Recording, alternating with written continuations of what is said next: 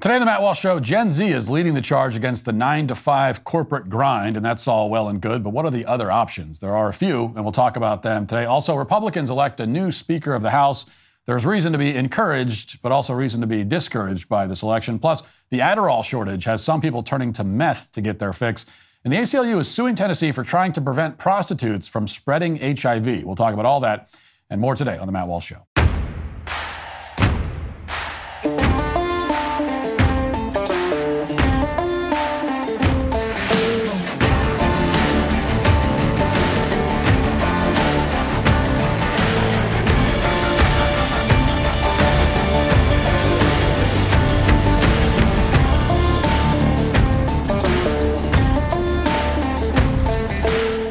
Since the overturning of Roe v. Wade, the left has lost their minds. Leftism is their religion and abortion is their official sacrament. Meanwhile, pro-life efforts, which are now more important than ever, are booming. As one of the largest pro-life organizations in the world, no one is in a better position than 40 Days for Life to end abortion state by state.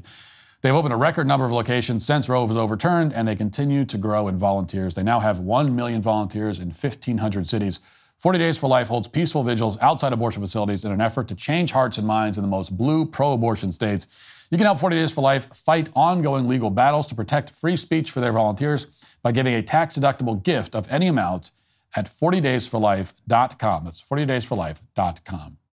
One of humanity's great traditions is for older people to complain about the work ethic of younger people. We've seen this pattern repeat with every generation in modern history, and we would probably see something similar if we could go back to a time before modern history. It seems likely that if you talk to a 45-year-old in the year 1200 BC, they would tell you that kids those days are a bunch of lazy, ungrateful whippersnappers.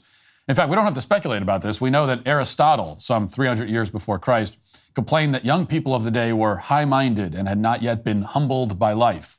Meanwhile, the Roman poet Horace in the 1st century BC chastised young people as beardless and accused them of squandering their money, which tells us that the epidemic of beardless men goes all the way back to ancient Rome, which is kind of a shocking and troubling discovery. The point is that there's nothing new under the sun, and complaints by old fogies like myself directed at the youth certainly are no exception to that rule.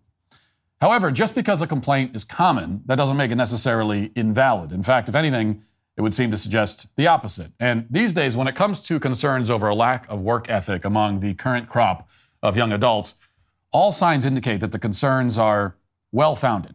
You know, I don't know if they were true in Rome or Greece 2,000 years ago, but I know that here in the year 2023, we do seem to have a problem, and it is a serious problem.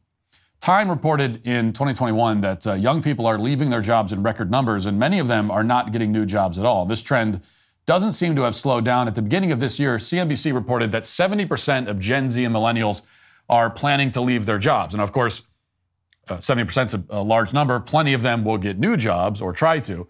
But the number of young adults who have no job and are not in school has been trending upwards. As of 2022, over half of Gen Z adults are living at home with their parents. The statistics are pretty familiar to most people. It goes on and on. We get the idea. But the issue isn't simply Gen Z refusing to get jobs. It's how they behave once they have the job. A survey of 1,300 employers and managers revealed a significant consensus among these employers that this current group of young adults tend to be extremely difficult in the workplace. The New York Post reports, quote, "Some American business owners and managers hold a dismal view of Gen Z workers, shocking new research has revealed. Resume Builder surveyed 1,344 people in managerial positions across different industries in the U.S. earlier this month, asking them about their experiences working with those born in 1997 or later. Almost half, 49% of respondents, declared it difficult to work with Gen Z all or most of the time, while a staggering 79% said they find them to be the most difficult generation to have in the workplace. Of that majority, 59% said that they have had to fire Gen Z employees, and 20% even claimed to have axed one of the young workers within a week of their start date. Managers and owners commonly cited entitlement and a lack of effort, motivation, and productivity as reasons why they were given the boot." Now, this brings to mind all of the Gen Z-led trends we've discussed on this show, quiet quitting and bare minimum Mondays and resenteeism, etc., all just trendier and slightly more subtle ways of describing laziness. And it's not always subtle, though. The quiet quitting trend has recently been supplanted by loud quitting, which is exactly what it sounds like. Here's a TikTok video promoting this fun new fad. Hey, I'm gonna need you to come back early from your break. It's crazy out there. Oh, no. Sorry. I'm actually applying to jobs right now. I'm super busy. Trying to make sure I never have to come back here again. What? Why? Oh, because I'm miserable. Mainly because of you. You're the worst. Excuse me? If I had $1 for every time you make me question my sanity, I think I'd be retired and be able to escape this perpetual state of misery. You take advantage of us like a corrupt politician makes false promises. Okay, that's enough. Hello? Oh my God, hi. Yes, I am available tomorrow for an interview. Okay, yeah. Really looking forward to it too. Okay, thank you. Okay, all right, okay, bye. Oh my God, I'm glad you're still here. I won't be able to make it to work tomorrow. Sorry, just a heads up. Veronica, this is Oh, it's time for me to clock in. Hopefully for the last time, am I right? Okay, see you out there. Okay, so that's what loud quitting looks like. It's when you quit loudly, apparently. Now, just to be clear, the good guy in that scenario is supposed to be the gratingly obnoxious and disrespectful employee. She's meant to be like the sympathetic character in this little skit, which perhaps tells you everything you need to know, I guess. And of course, the quiet quitters and loud quitters and bare minimum Mondayers have excuses for their lackadaisical approach. As Business Insider reported a few weeks ago, Gen Z employees say that their perceived laziness can be explained by the fact that they feel unfulfilled at work, that they are burned out, that they are unhappy with their wages, that they're looking for a better work-life balance, or some combination of these excuses. But whether the excuses are valid or not, and we'll get to that in a moment, it seems that even many Gen Zers themselves will not deny their general lack of effort. It's just that they think they have a good reason for it. And that brings us to this extremely viral video that if you spend any time on social media, you've likely already seen it over the last day or two. In the video, we hear a young woman giving her perspective on her first 9-to-5 job. And she is, to put it mildly, not thrilled with it. Watch. I know I'm probably just being so dramatic and annoying, but this is my first job, like my first 9-to-5 job after college. And I'm in person and I'm commuting in the city and it takes me forever to get there. There's no way I'm going to be able to afford living in the city right now. So that's off the table. Like, duh, if I was able to walk to work and it'd be fine, but I'm not. So it literally takes me, like, I leave here, like, I get on the train at 7:30 and I don't get home till like 6:15 earliest. And then, like, I don't have time to do anything. I want to shower, eat my dinner and go to sleep. I don't have time or energy to cook my dinner either. Like, I don't have energy to work out. Like, that's out the window. Like, I'm so upset. Oh my God. Nothing to do with my job at all, but just like the 9-to-5 schedule in general is crazy. Being in the office 9-to-5, like if it was remote, you get off at 5 and you're home and everything's fine. But like, I'm not home. It takes me long to get home. And like people that drive to the office, like you don't get off at 5. And I know it could be worse. I know I could be working longer, but like, I literally get off. It's pitch black. Like, I don't have energy. How do you have friends? Like, how do you have time to like meet like a guy? I don't know. Like, how do you have time for like dating? Like, I don't have time for anything. And I'm like so stressed out. And now, as always with these viral videos, the story isn't really the video itself, but the general reaction to it. And from what I've seen, although there are some people telling her to stop whining and get to work, a large percentage of people, seemingly on the left and right, have taken her side and are scolding those who are criticizing her. They say that she's entirely justified in being so upset about the 9-to-5 grind, that the work hours, the lifestyle, the commute are indeed very difficult, if not completely soul-crushing. And according to this side of the discussion, those being unsympathetic to this young lady are needlessly cruel and heartless. Meanwhile, plenty of young people about her age have chimed in to echo her complaints, and they say they're done with the 9-to-5 routine. It's time to abolish it for good. Okay, well, here's what I say, and a few points about this. First of all, I personally would not want to work a 9-to-5 corporate job. Even if it was a 9 to noon corporate job and my commute was 10 minutes and I was paid $1 million, I would find it unbearable. Now, nothing against the people who work those kinds of jobs. If that's how you feed your family, more power to you. If you find a way to be fulfilled in it, even better. But for me personally, I think I'd rather be in a prison camp. So I understand anyone who sits in a cubicle all day and laments it. I would lament it too. But the thing is that the thing that's often missing from the Gen Z lamentations about the modern working world is any discussion about the alternatives. And it's not just Gen Z. It's like anytime anyone is complaining about the modern working world, okay, what are the alternatives?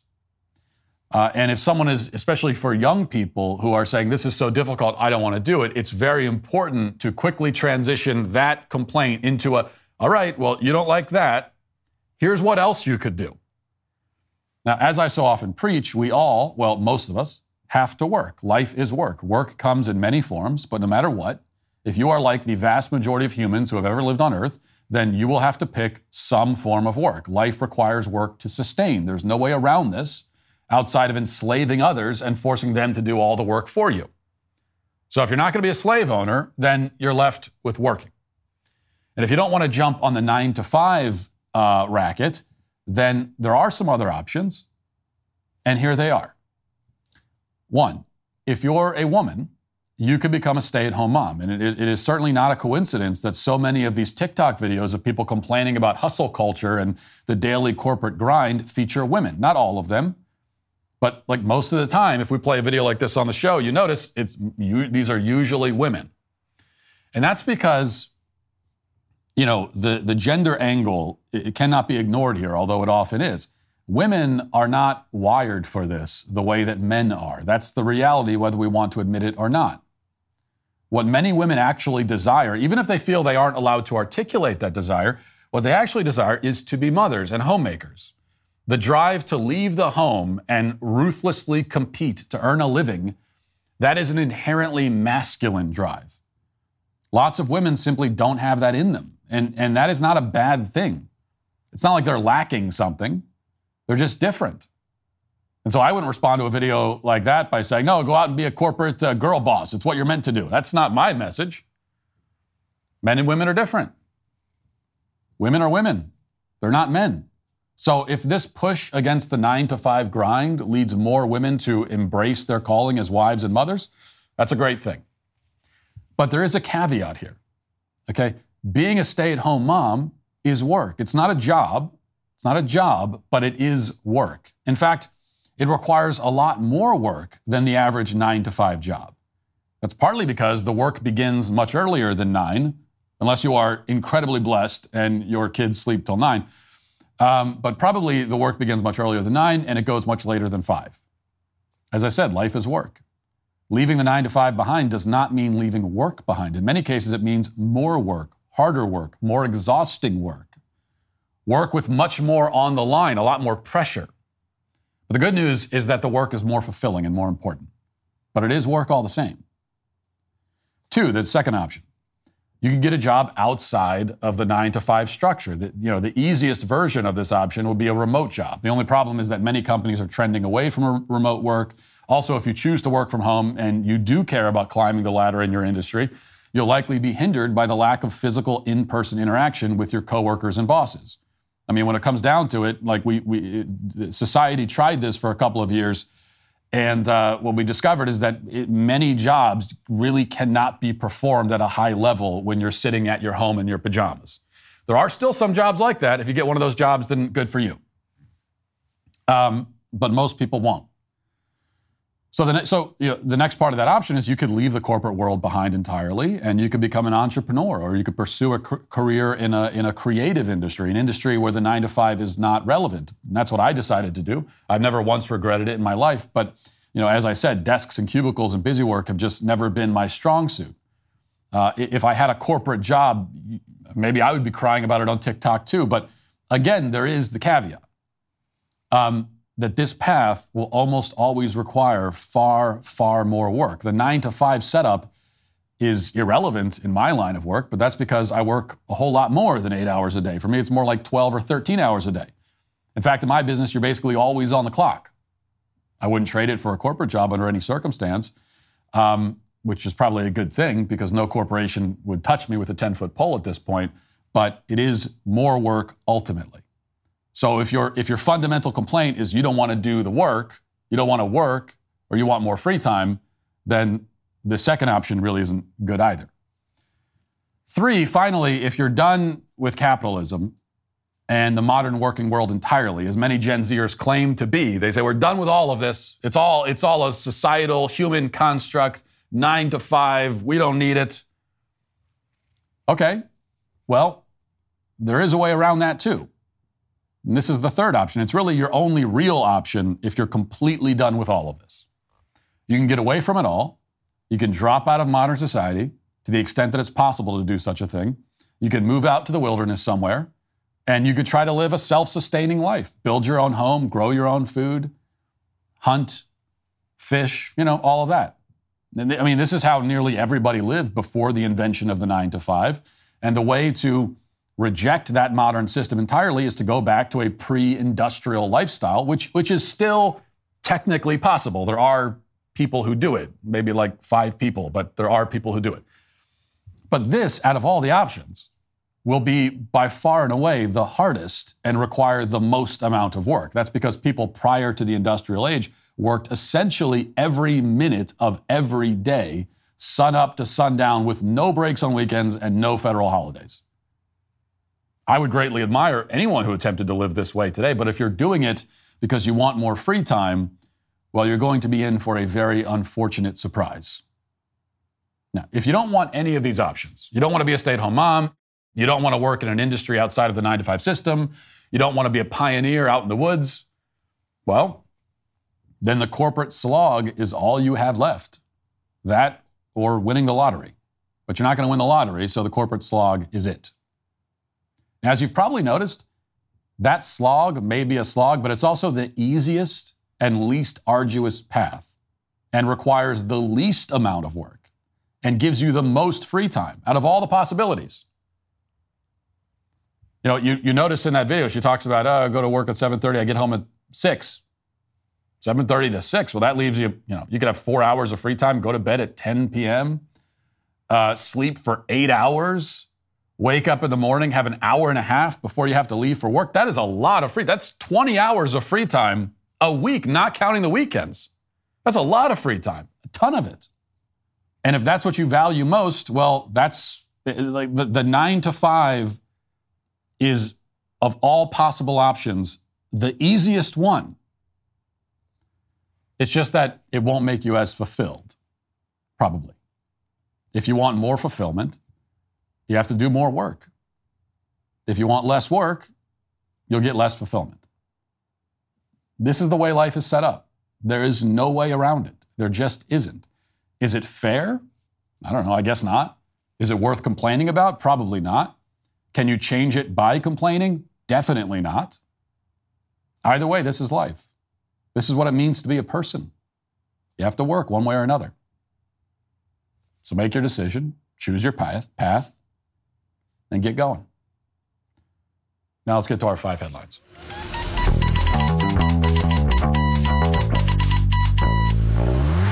The October 15th tax deadline has just passed. I know many of you might be dreading the stress of filing your taxes. Filing your taxes can be a long, excruciating process, but if you fail to file, you'll start to pile penalties on your tax debt, and that's why you need to check out Tax Network USA. The team at Tax Network USA has a track record of success. They have reduced tax debt for numerous clients totaling over $1 billion. Whether you're looking at a $10,000 or a $1 million tax debt, they can help you with a settlement. It doesn't matter if you haven't filed in 1 year, 5 years, even a whole decade. Tax Network USA is equipped to secure the best settlement for you. The expert attorneys and tax professionals at Tax Network USA can help resolve all tax cases, no matter how they started. Don't let tax debt control your life any longer. Take the first step toward resolving your tax issues by visiting taxnetworkusa.com/Walsh. That's taxnetworkusa.com/Walsh today. Okay, I hesitate to talk about this story because it's changing so rapidly that by the time you listen to this, it may have changed again. But, of course, it's the biggest news of the day. Daily Wire has a report. The man police named as a person of interest in the murder of nearly 24 people in Maine on Wednesday night is a trained firearms expert in the U.S. Army Reserves, according to a state police bulletin. The bulletin was released after 22 people were reportedly killed and dozens more injured in shootings at a Bar and Grill restaurant and the Spare Time Recreation in Lewiston, Maine. The Associated Press noted that the bulletin said that the person of interest identified as Robert Card was a trained firearms instructor believed to be in the Army Reserve. According to law enforcement, Card recently reported mental health issues to include hearing voices and threats to shoot up the National Guard base. Card was also reported to have been committed to mental health facility for 2 weeks during summer 2023 and subsequently released. The fact that Card was committed to a mental health facility for a period of weeks indicates that it was an involuntary commitment, which means that he would have been banned from owning or possessing firearms. Okay, so if this guy was committed to a mental institution, then he was already banned from, as I just said, from owning or purchasing firearms, which means that this obviously is not something that could have been avoided with more gun laws. The existing laws are already supposed to prevent this. And if they didn't prevent it, it's hard to see how more laws would have made a difference. You know, and it's just like anything else. It's like if somebody is driving drunk and they kill another person, you probably wouldn't suggest passing a second law making drunk driving illegal again as a means of addressing that issue. Or maybe plenty of politicians would suggest that. I'm sure they have. I'm sure they've done it. But it's not really a solution. Especially when you remember that this mass killer didn't just break the law against owning a firearm when you've been involuntarily committed for mental health issues, but he committed dozens of other crimes. There's like dozens of laws that are supposed to prevent exactly what he did, and he did it anyway. But, you know, as always with these kinds of cases, we get hung up on the how, right? How did he do this? Most of the time, that's not too complicated. He ignored the laws, the gun laws. He ignored all the laws against mass murder, and he just did it. That's basically the how. The why, I think, is more important. And by why, I mean, why do people want to commit these heinous crimes? Okay, because for most of us, right, there is no law that is preventing us from committing mass murder. Okay, I have never been prevented from committing a mass murder by the law. What prevents me from doing it is that I have no desire to do something like that. So the law is irrelevant. And that's the case for almost all of us. It's like you never have to check the books, check the laws to see what laws apply to. You have no desire. It's not in the realm of possibility for you. What stops you from doing it is that you have absolutely no desire to do something like that to begin with. For the people who do, like once you get to the point where you have someone who desires to commit mass murder, no matter what the laws are, we're already in a very dangerous situation. Society is in a dangerous, that person's community, whether they know it or not, and they don't know it until the person lashes out. But the people around that person are in grave danger the moment he gets it in his head that he wants to do this, no matter what the laws say. Strict gun laws, if you have strict gun laws, no gun laws, doesn't matter. The moment someone decides that they want to do that, society is in danger. So what we should be asking ourselves is, where does that desire come from? What makes someone into this sort of monster? What can be done to make it so that there are fewer people who have this deranged, psychotic, murderous, evil desire in the first place? Yes, mental illness plays a part. That's clear. But there's also, and if he's hearing voices, I mean, as you know, I can often be skeptical when mental illness is used as a scapegoat when someone commits an evil act, because I think it lets them off the hook too often. I think we too often let people off the hook when we act like they have no agency over their actions. However, if he's being committed for hearing voices, well, that's, I mean, very clear this person is crazy. But there's also the evil in the human heart. I mean, there are plenty of people who are mentally ill, even hear voices and don't do something like this. There's the evil in the human heart, the indifference to human life, the desire to inflict suffering just for the sake of it. And there appears to be a lot of that in our culture. We seem to breed it. And I mean, that's the conversation we need to have eventually. That's how you actually solve it. I mean, there's no way to solve it completely because there's always going to be evil and there's always going to be people out there who do terrible, awful, violent things. But if we really want to make a dent in this problem, then that's the conversation we have to have.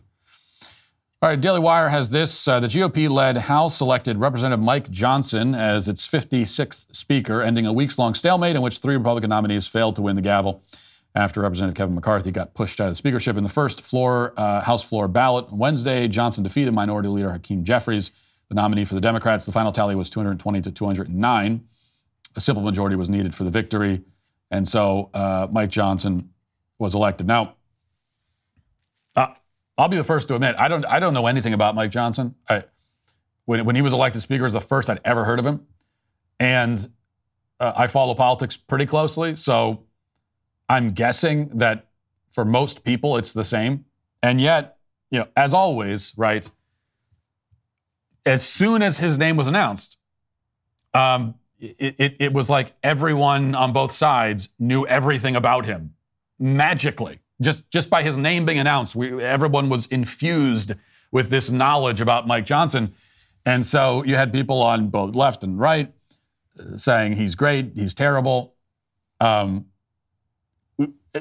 right away, without knowing, what are they basing this on? Really nothing at all. I haven't followed his tenure at all until now. I'm starting from scratch, like figuring out who is this guy. I don't know anything about him. And I will say that as I'm kind of working through this, I was encouraged because, well, for one thing, the left seems to really hate him, which is a low bar to get over, I know, but, you know, so that's a good sign.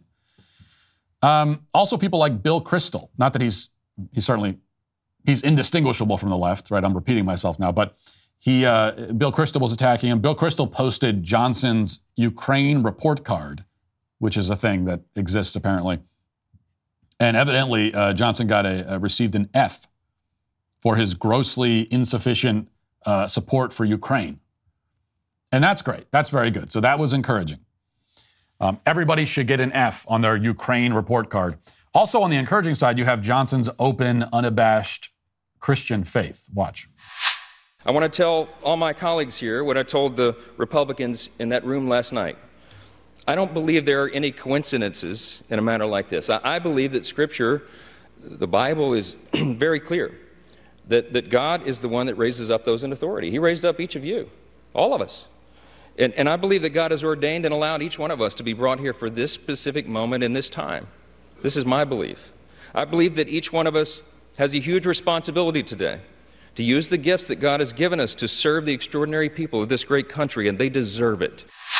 Okay, so that's great, and that's the kind of thing that I think we want to hear. Of course, he was getting attacked for that from the left, you know, predictably.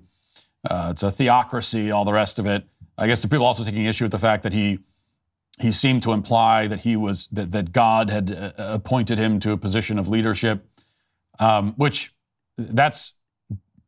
His what he's referencing in Scripture is accurate. Everything he said is accurate. This is just the Christian faith. So, but we know many on the left despise the Christian faith, so they didn't like that. Mike Johnson also appears to be strongly pro-life. All that is good. But, we have to get to the but. That's all the good stuff. On the not good part of it, and this is very not good. Here is Mike Johnson on PBS back in June of 2020. So not all that long ago. Okay, this is not 10 years ago or 20 years ago. This is just a few years ago. And here's what Mike Johnson had to say. Watch. What did you feel when you watched the video of George Floyd being killed? I was outraged. I don't think anyone can view the video and objectively come to any other conclusion but that it was an act of murder. And I felt that initially, as everyone did. It's so disturbing. And, you know, the underlying issues beneath that are something that the country is now struggling with. And I think it's something we have to look at very soberly and with a lot of empathy, and I'm glad to see that's happening around the country. You know, what it's taught me is we now have 4 other children of our own, and my oldest son, Jack, Ironically, this year is 14.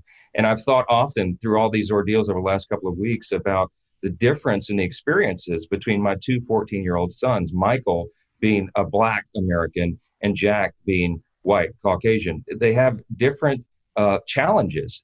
My son Jack has an easier path. He just does. The interesting thing about both of these kids, Michael and Jack, is they're both handsome, articulate, really talented kids, gifted by God to do lots of things. But the reality is, and no one can tell me otherwise, my son Michael had a harder time than my son Jack is going to have simply because of the color of his skin. And that's a reality. It's an uncomfortable, painful one to acknowledge, but people have to recognize that's a fact.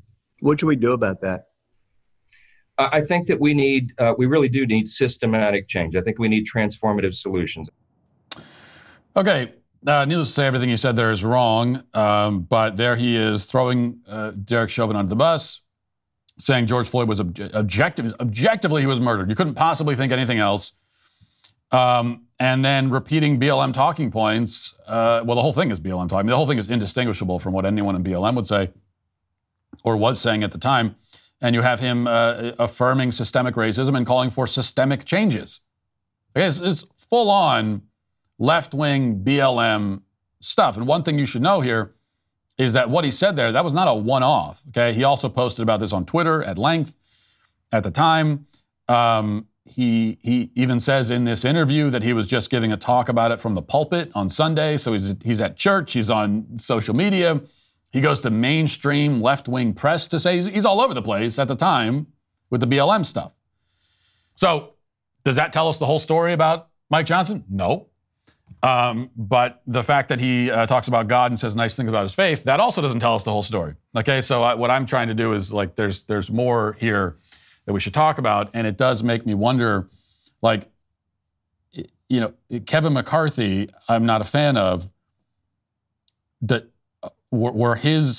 he had to be kicked out of office, right? He had to be, or not kicked out of office, but he had to be unseated from his role as speaker. Did he commit any sins that were worse than that? Maybe he did, but like that's pretty bad. And you know, the thing is, the people that wanted to get rid of Kevin McCarthy, if Kevin McCarthy had said that, they would be using that as evidence that we need to get rid of him, and then we replace him with a guy who said that. So if nothing else, it shows how pathetic the situation is in the Republican Party. Like if this is the best guy we could get, somebody who during the BLM hysteria was out there promoting it, then that really shows you the situation in the Republican Party. And look, I'm not interested in the excuses. And I've heard a lot of excuses from people who are convinced that Mike Johnson's the guy for the job, even though, again, almost everyone's saying that. Like, you don't know anything about him. Nobody does. Okay, no one was talking about Mike Johnson prior to yesterday. Okay? But there are those making excuses for him. And one thing I've heard a lot is, well, everybody... Oh, what he said there, that was 2020. Everyone was saying that in 2020. Were they? Everybody was saying that? Everybody was going out repeating BLM talking points after George Floyd? Everybody was? No, they weren't. Not everybody was. And if you're telling me that, and that's not an excuse, and if you're telling me that, well, no, but only when there's intense public pressure would he ever go along with something like that. Oh, well, okay, that makes it okay then. Oh, no, he's a great leader. Unless there's incredible public pressure in the other direction, in which case, what are we supposed to expect? No, it's in those moments when you most need leadership. Most of the time, being a leader in a position when you're most of the time as a politician, you're only a leader in a symbolic sense. Nothing's really required of you. You're just sitting on your ass, not doing anything. There are specific moments when we really need you to lead. And 2020 had several of those kinds of moments.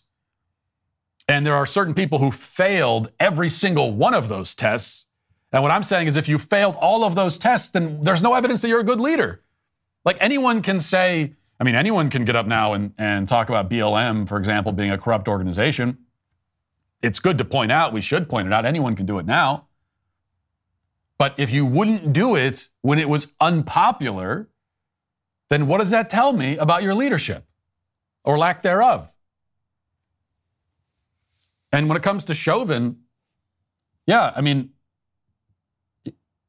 the time to stick up for him, the time to say, hey, wait a second, guys, wait a second. You know, there's more to this than meets the eye. The time to say that was in June of 2020. Saying it now, it's too late, unfortunately. Again, we should still say it because it's the truth, but that was the time. And so if you threw this innocent man under the bus at the time, because it's what everyone else was doing, that tells me something about your leadership. And also I hold, you know, we should, I know it's almost, it's a shocking thing to hear about Republicans because there's such a low bar for them, but Republican politicians, in theory, again, these are supposed to be leaders, public servants. In theory, they hold important positions. So we should hold them to a higher standard, you know? Which means that if you're someone who back in the summer of 2020, you fell into the BLM hysteria yourself, if you did, let's say, and maybe you think, well, but so if I did that, I can't expect anything better. No, you can actually. That's what leadership's supposed to be. So you should hold them to a higher standard. And I don't know, as I said, you know, that's the kind of, it seems like, you know, as conservatives, the standards that we hold our elected leaders to, it's totally arbitrary. And so you take exactly what he said there, and if that comes out of the mouth of Mitch McConnell or some, you know, establishment guy, we would all happily use that as evidence that this person is a milquetoast coward. And yet if it comes out of the mouth of some politician that you like for whatever reason, then it's, well, that's totally understandable. It's completely arbitrary.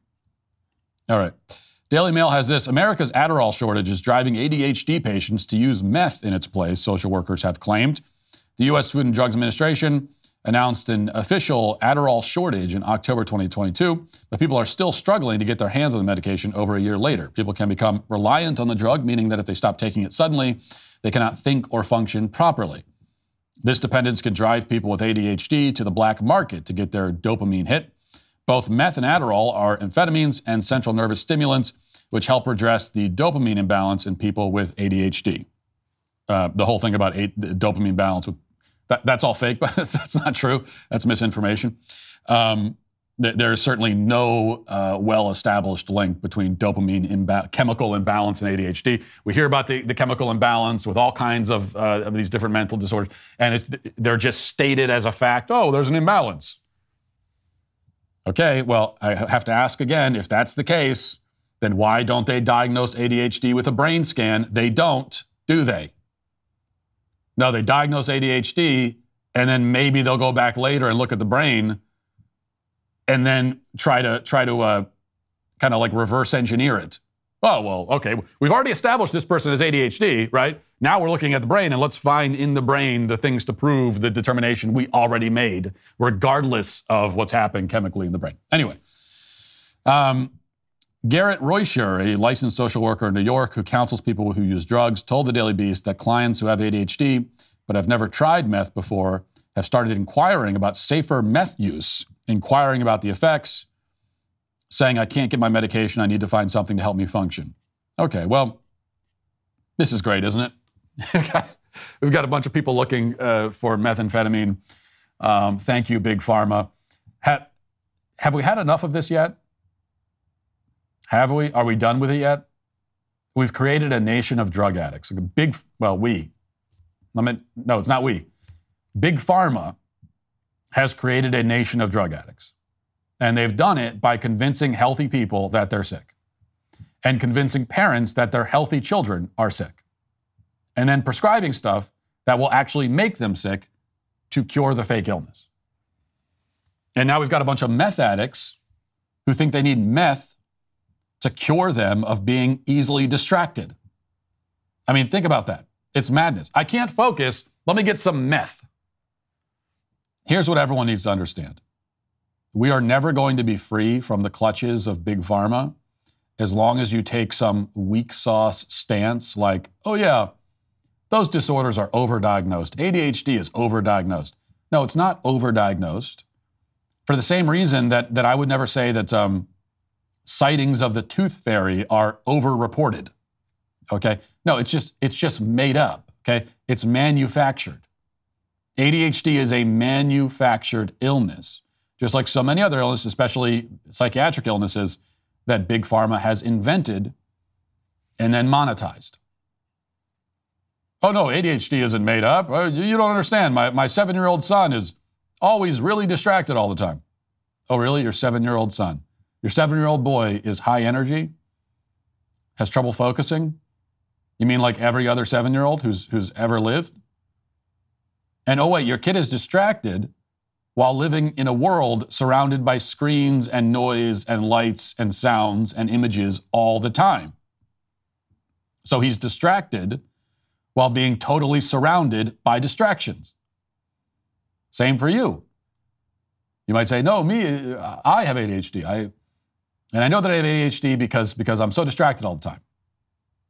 Of course, I could ask you, like, what's your control group, right? You know how your brain functions. How do you know that it's not supposed to function that way? Well, I know my brain, I have difficulty. My brain functions this way. I know that it's not supposed to function that way. Based on what? Have you ever been inside of anyone else's mind? How do you know that this is not how minds just work? Right? I mean, that's a very basic question, but it's something to think about. If you look around and you respond, especially to modern society, by being very distracted, unable to focus, and you declare that, well, it must mean that you have ADHD. Well, how do you know? But you don't know anyone else's mind. You haven't lived inside anyone else's body or experienced their mental states or their inner life. So you have no idea whether your way of responding to the outside world is normal or not. You don't know. And I got news for you. The psychiatrists and counselors and therapists you go to, they don't know either. Okay? They're not experts in the human condition. These are not gods. Okay, they're not living inside anyone else's mind either. They have just come up with an arbitrary idea of how minds are supposed to work and how people are supposed to behave. And that's the standard that they're holding you against. And then they drug you. Like, they have their standard that they've made up, and then they give you drugs to bring you up to that level. It's worth asking, like, how do you know? So you go to a therapist and you say, here's how I am, here's how I function. And they say, well, you're not supposed to function that way. Okay, how do you know that? Who told you that? And especially with something like this, right? Now, again, I mean, there are obvious cases. Somebody's hearing voices, having hallucinations. Like, clearly, that is not normal. It's not supposed to be that way. But if it's something like, I have trouble focusing, I'm distracted. Well, yeah, everybody. That's true of everybody. Yeah, but for me, it's extra. It's like more than normal. So this is a totally normal, like hearing voices and hallucinating, that's not normal in any degree at all. If you do that at all, then it's not, there's a problem. But being distracted, not being able to focus, that is totally normal. Everybody in the world struggles with it. But what we're being told is that it's normal, but there's a baseline. And if you go a little bit above the baseline, now it's a mental illness. It's not just a variation of personality, right? It's a mental illness. You don't have to think about that very long to realize how ridiculous it is and how arbitrary it is and how just impossible to quantify it is. So we can continue with this strategy, with creating a nation of meth addicts, or we can consider that maybe this is all made up, okay? Like maybe Big Pharma and the psychiatric industry, they are making up illnesses. And why would they do it? Because they make billions of dollars off of it. This is not a far-fetched, far-flung conspiracy theory. Maybe a conspiracy theory, but you don't have to speculate about what the motivations would be. Okay, we have people in these positions who, if there's some new mental illness that comes along, that means billions of dollars for them. And so are they motivated to come up with these mental illnesses and diagnose them? Hell yeah, they are. So what's our response to that? Well, they would never do that.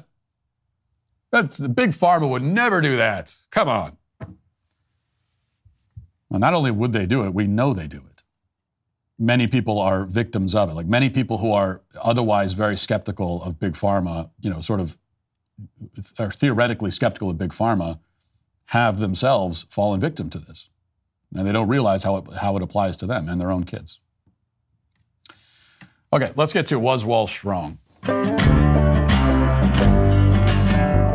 Anna says, costume making can be a fun hobby for adults. This year, my costume had a very intricate mask made out of wood. As such, I learned how to woodwork.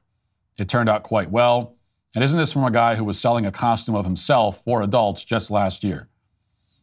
Fair enough, but I have little control over that. I never approved of it. Matt doing his grumpy old man shtick again. He can't handle the fact that some adults like to have fun. Cassie says, hi, Matt. How do you feel, or why do you feel the need to attack people who wear costumes on Halloween? It's a fun holiday and it isn't hurting anyone. And then last one says, Matt, what about adults who wear costumes with their kids? The family has a costume theme, etc. Okay. Well, see, that is allowed. I will permit that. I will allow you to do that. I am a merciful and generous fascist. And so that is one thing that will be allowed. You can wear a costume as an adult if you're doing it for or with your kid. And that's my whole point. Like all of these comments, as usual, accusing me of hating fun, of being against adults having fun. No, all I'm saying, right, is that toys and games and TV shows and recreations of the toys, games, TV shows, and recreations of childhood, for the most part, belong in childhood. And there's a reason for that. But as adults, we can experience those things again, but we should experience them as adults. You don't have to stop having fun as an adult, but you have fun in a different way, and in a way that I think is more fulfilling and deeper and more joyful. So, for example, I mean, there are a million examples I could give of this, but here's just one. Over the summer, actually, when we were on vacation, we had one of our we had a night where my wife and I, we pulled up some of our old Nickelodeon favorites for the kids to watch, and you know, we played them for the kids, and we watched a few different Nickelodeon shows from back in the 90s. We ended up watching 3 episodes of Legends of the Hidden Temple, and my kids liked that show. We also watched Guts, and my kids weren't into that one, which I have to say, after watching it now, doesn't hold up quite as well. Kids in the 90s just were not very athletic, it turns out. And anyway, I enjoyed watching that show with my kids. It was nostalgic for me. It was and it was fun to kind of experience something from my childhood through their eyes. And so it was a fun, like, family activity and all of that. But here's the point. I would never sit by myself and watch Legends of the Hidden Temple as a 37-year-old man, okay? Like, that's not what I would choose to do. It's not, if my wife's, kids and wife are in bed, I have the house to myself at night, I'm thinking of what I want to do to relax. I'm not going to put on Legends of the Hidden Temple and just sit there and watch it by myself. And if I did, that would be a very strange thing. It would probably show that, like, there's something not exactly right going on here. There's a sort of certain lack of maturity, because that's not the proper way to experience something like that as an adult. It's just, I mean, like I said, there are a million examples of this. I play hide and seek with my kids all the time, and I enjoy it. I like playing this game with my kids. Okay. But it would be very strange if there was a bunch of adults in the house, right? And if I suggest a bunch of adults are over for a dinner party, and I said, hey, you know what we should do after this? We should play hide and seek. I got some super fun hiding spots, guys. You're going to love this. If I suggested that, you would think I was insane. And why is that? Because that's a game for kids. And it's not enough to say, well, you hate fun. No, I'm an adult. And adults don't behave that way unless you're doing it with a kid. And it makes it fun because it's really about the child. It's like the game is fun for the child. And because the child is having fun, you're having fun. So that's my only point. I don't know how else to explain it. I think it's pretty clear cut, I think. And there are a lot of things that fall into it. Not everything. I mean, there might be some things that you enjoy doing as a kid that's perfectly acceptable to do now. You know, when I was a kid, I liked going for hikes, and now I still like going for hikes. So things like that are kind of, and I would go on a hike by myself, right? But many of these things that you enjoy doing as kids are, they are, again, the activities of childhood that we are meant actually to experience again from a different perspective. The problem is, in my generation in particular, because we're the worst with this, is holding on to those things, kind of like hogging them, you know, not wanting to pass them on to the next generation and wanting to continue to experience them as children. We want to experience them with the mentality of children. And that's where it becomes an issue, in my opinion. Well, it's time for the final episode of Convicting a Murderer. And let me just say, if you are still not convinced that Stephen Avery is guilty, you will be now. Candace finally brings an end to the nightmare Making a Murderer created. They claim Stephen Avery was a victim of corrupt law enforcement. This is what they always do, right? They demonize the police. But Candace is going to show you who the real villain is in this final episode. Take a look. Coming up on the finale of Convicting a Murderer. How were these filmmakers able to convince so many people that a man like Stephen Avery is innocent? The only story they wanted to tell was one of police corruption. They were committed to a story. She's doing a good job. She's doing a lot of investigation. They were looking into things for him. She's doing more than the public defender and my investigator. They were Stephen Avery's PR team. They convinced millions of people that they were innocent. Emails show that they were providing plenty of direction, that the Averys were to look like a close-knit family. Manitowoc County officers were to look suspicious. I think I will forever be obsessed with the media's ability to turn a villain into a hero or a hero into the villain. If they could do it to me, they can do it to anybody else.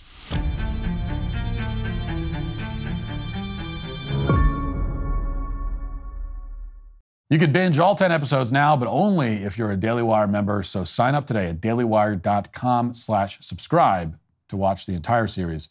Now let's get to our daily cancellation. It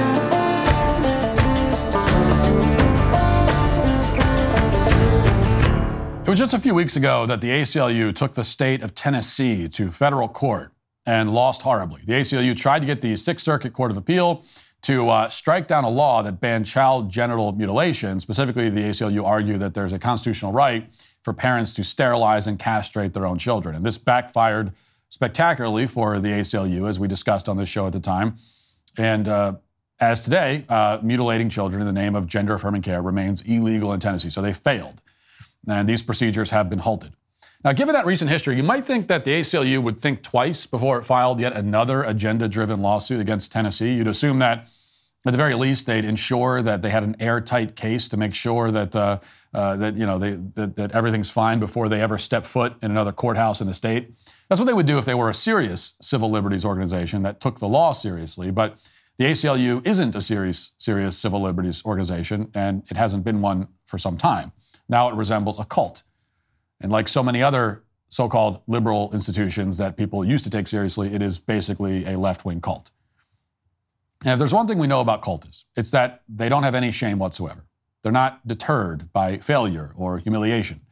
They just press on at all costs to promote their ideology, come what may. So this week, predictably enough, the ACLU boldly announced that it's once again suing the state of Tennessee. And this time, they're not seeking to castrate children. Instead, they're fighting for the right of HIV-infected prostitutes to knowingly spread their infection to their clients. Yes, really. That's why they want a court to strike down Tennessee's statute on aggravated prostitution. Now, I'll get to the ACLU's arguments for this in a moment, but just to be crystal clear about what the ACLU is objecting to here, I want to read the Tennessee statute on aggravated prostitution. This is what they don't like. This is what they're suing against. Here it is, quote, "A person commits aggravated prostitution when, knowing that such person is infected with HIV, the person engages in sexual activity as a business or as an intimate or as an inmate in a house of prostitution or loiters in a public place for the purpose of being hired to engage in sexual activity. Aggravated prostitution is a Class C felony." Now, unless you're a prostitute who wants to knowingly infect other people with HIV, it's hard to see what conceivable problem you could have with a law like that. Prostitution is already illegal in Tennessee for obvious reasons. And all this law does is attach extra penalties if you engage in prostitution when you know that you have a deadly, highly transmissible disease that causes a progressive failure of the human immune system. So that seems pretty reasonable, right? But for more than a year, activists in Tennessee have been campaigning against this law. In the interest of full disclosure, and because it's honestly pretty amusing, Here are their arguments. This is a professor from the University of Memphis named Robin Lennon-Deering. And here's what she says. Watch. Can you tell me a little bit more about your research and the main takeaways? Yes. The biggest thing that people don't understand is that the HIV criminal laws do not require people to actually transmit HIV. At least that's the way it is here in Tennessee. In fact, they don't even have to have physical contact. For example, we have two laws. One of them is aggravated prostitution. And with this particular felony law, all they have to do is get into an undercover police officer's car or agree to talk to someone who is an undercover police officer, and they are arrested. So number one, it doesn't mean that you've transmitted HIV. And number two, the people that are arrested are usually financially insecure, perhaps homeless, living on the street. They have no money to fight the charges. Okay, so the first argument you just heard is that people can be arrested for aggravated prostitution, even if they don't actually succeed in transmitting HIV. This is a tremendous injustice, according to this professor at the University of Memphis. Notice how she describes her hypothetical scenario. You know, she says all you need to do is get into an undercover police officer's car, and if you happen to, quote, agree to talk to someone who's an undercover police officer, then the cops will book you for aggravated prostitution. Now, in case you haven't guessed, she's leaving something out here, which is that the law requires that you knowingly have HIV when you get into that undercover car and then knowingly offer sex to that undercover police officer. So, yes, you don't actually have to successfully transmit HIV, but if you try to, then that's still a crime, which means that it's pretty much like any other felony. Like, if you successfully commit a felony, then that's a crime. If you try to, in most cases, but you fail, that's still a crime. If you try to kill someone, even if you don't succeed in killing them, it is still a crime. And I think for most people, that's not hard to grasp. And all of this, you know, these seem like important details, but the professor with two last names and pink glasses somehow forgot to mention them. By the way, this professor, Robin Lennon-Deering, bills herself as a social work educator who uses, quote, an anti-oppressive practice framework and intersectional perspective to increase awareness of social injustices. So if you send your child to the University of Memphis, that's what you're paying for. In fact, if you pay taxes in the state of Tennessee, that's what you're paying for because it's a public institution. But let's get back to this professor's other argument. She also says that many people arrested under this prostitution law happen to be financially insecure. They're often homeless and, quote, have no money to fight the charges. Of course, this isn't an argument at all. It makes absolutely no sense to legalize immoral and dangerous behavior because most people engaging in this immoral and dangerous behavior also happen to be poor. I mean, if that's the standard, then we can't be too far from legalizing murder because the vast majority of people who commit murder aren't exactly rich. It'd be one thing if, you know, it were just one lefty faculty member at the University of Memphis who talked like this, but this is now a common view on the left. In fact, the reasoning gets even worse. When it announced the lawsuit against Tennessee over this aggravated prostitution law, the ACLU made this argument, quote, breaking, we're suing Tennessee for their aggravated prostitution statute that targets people with HIV with harsh punishment and lifetime sex offender registration. This law is unconstitutional and disproportionately affects black and transgender women. Now, I'll read the rest of their statement in a second, but let's pause for just a moment. They're saying that the law targets people with HIV. Just like that professor, they're ignoring the fact that the law only applies to prostitutes with HIV who know they have the virus. Okay, so unless we're saying that everybody with HIV is a hooker, then it does not target people with HIV. It targets prostitutes who have a deadly virus who are knowingly attempting to spread it.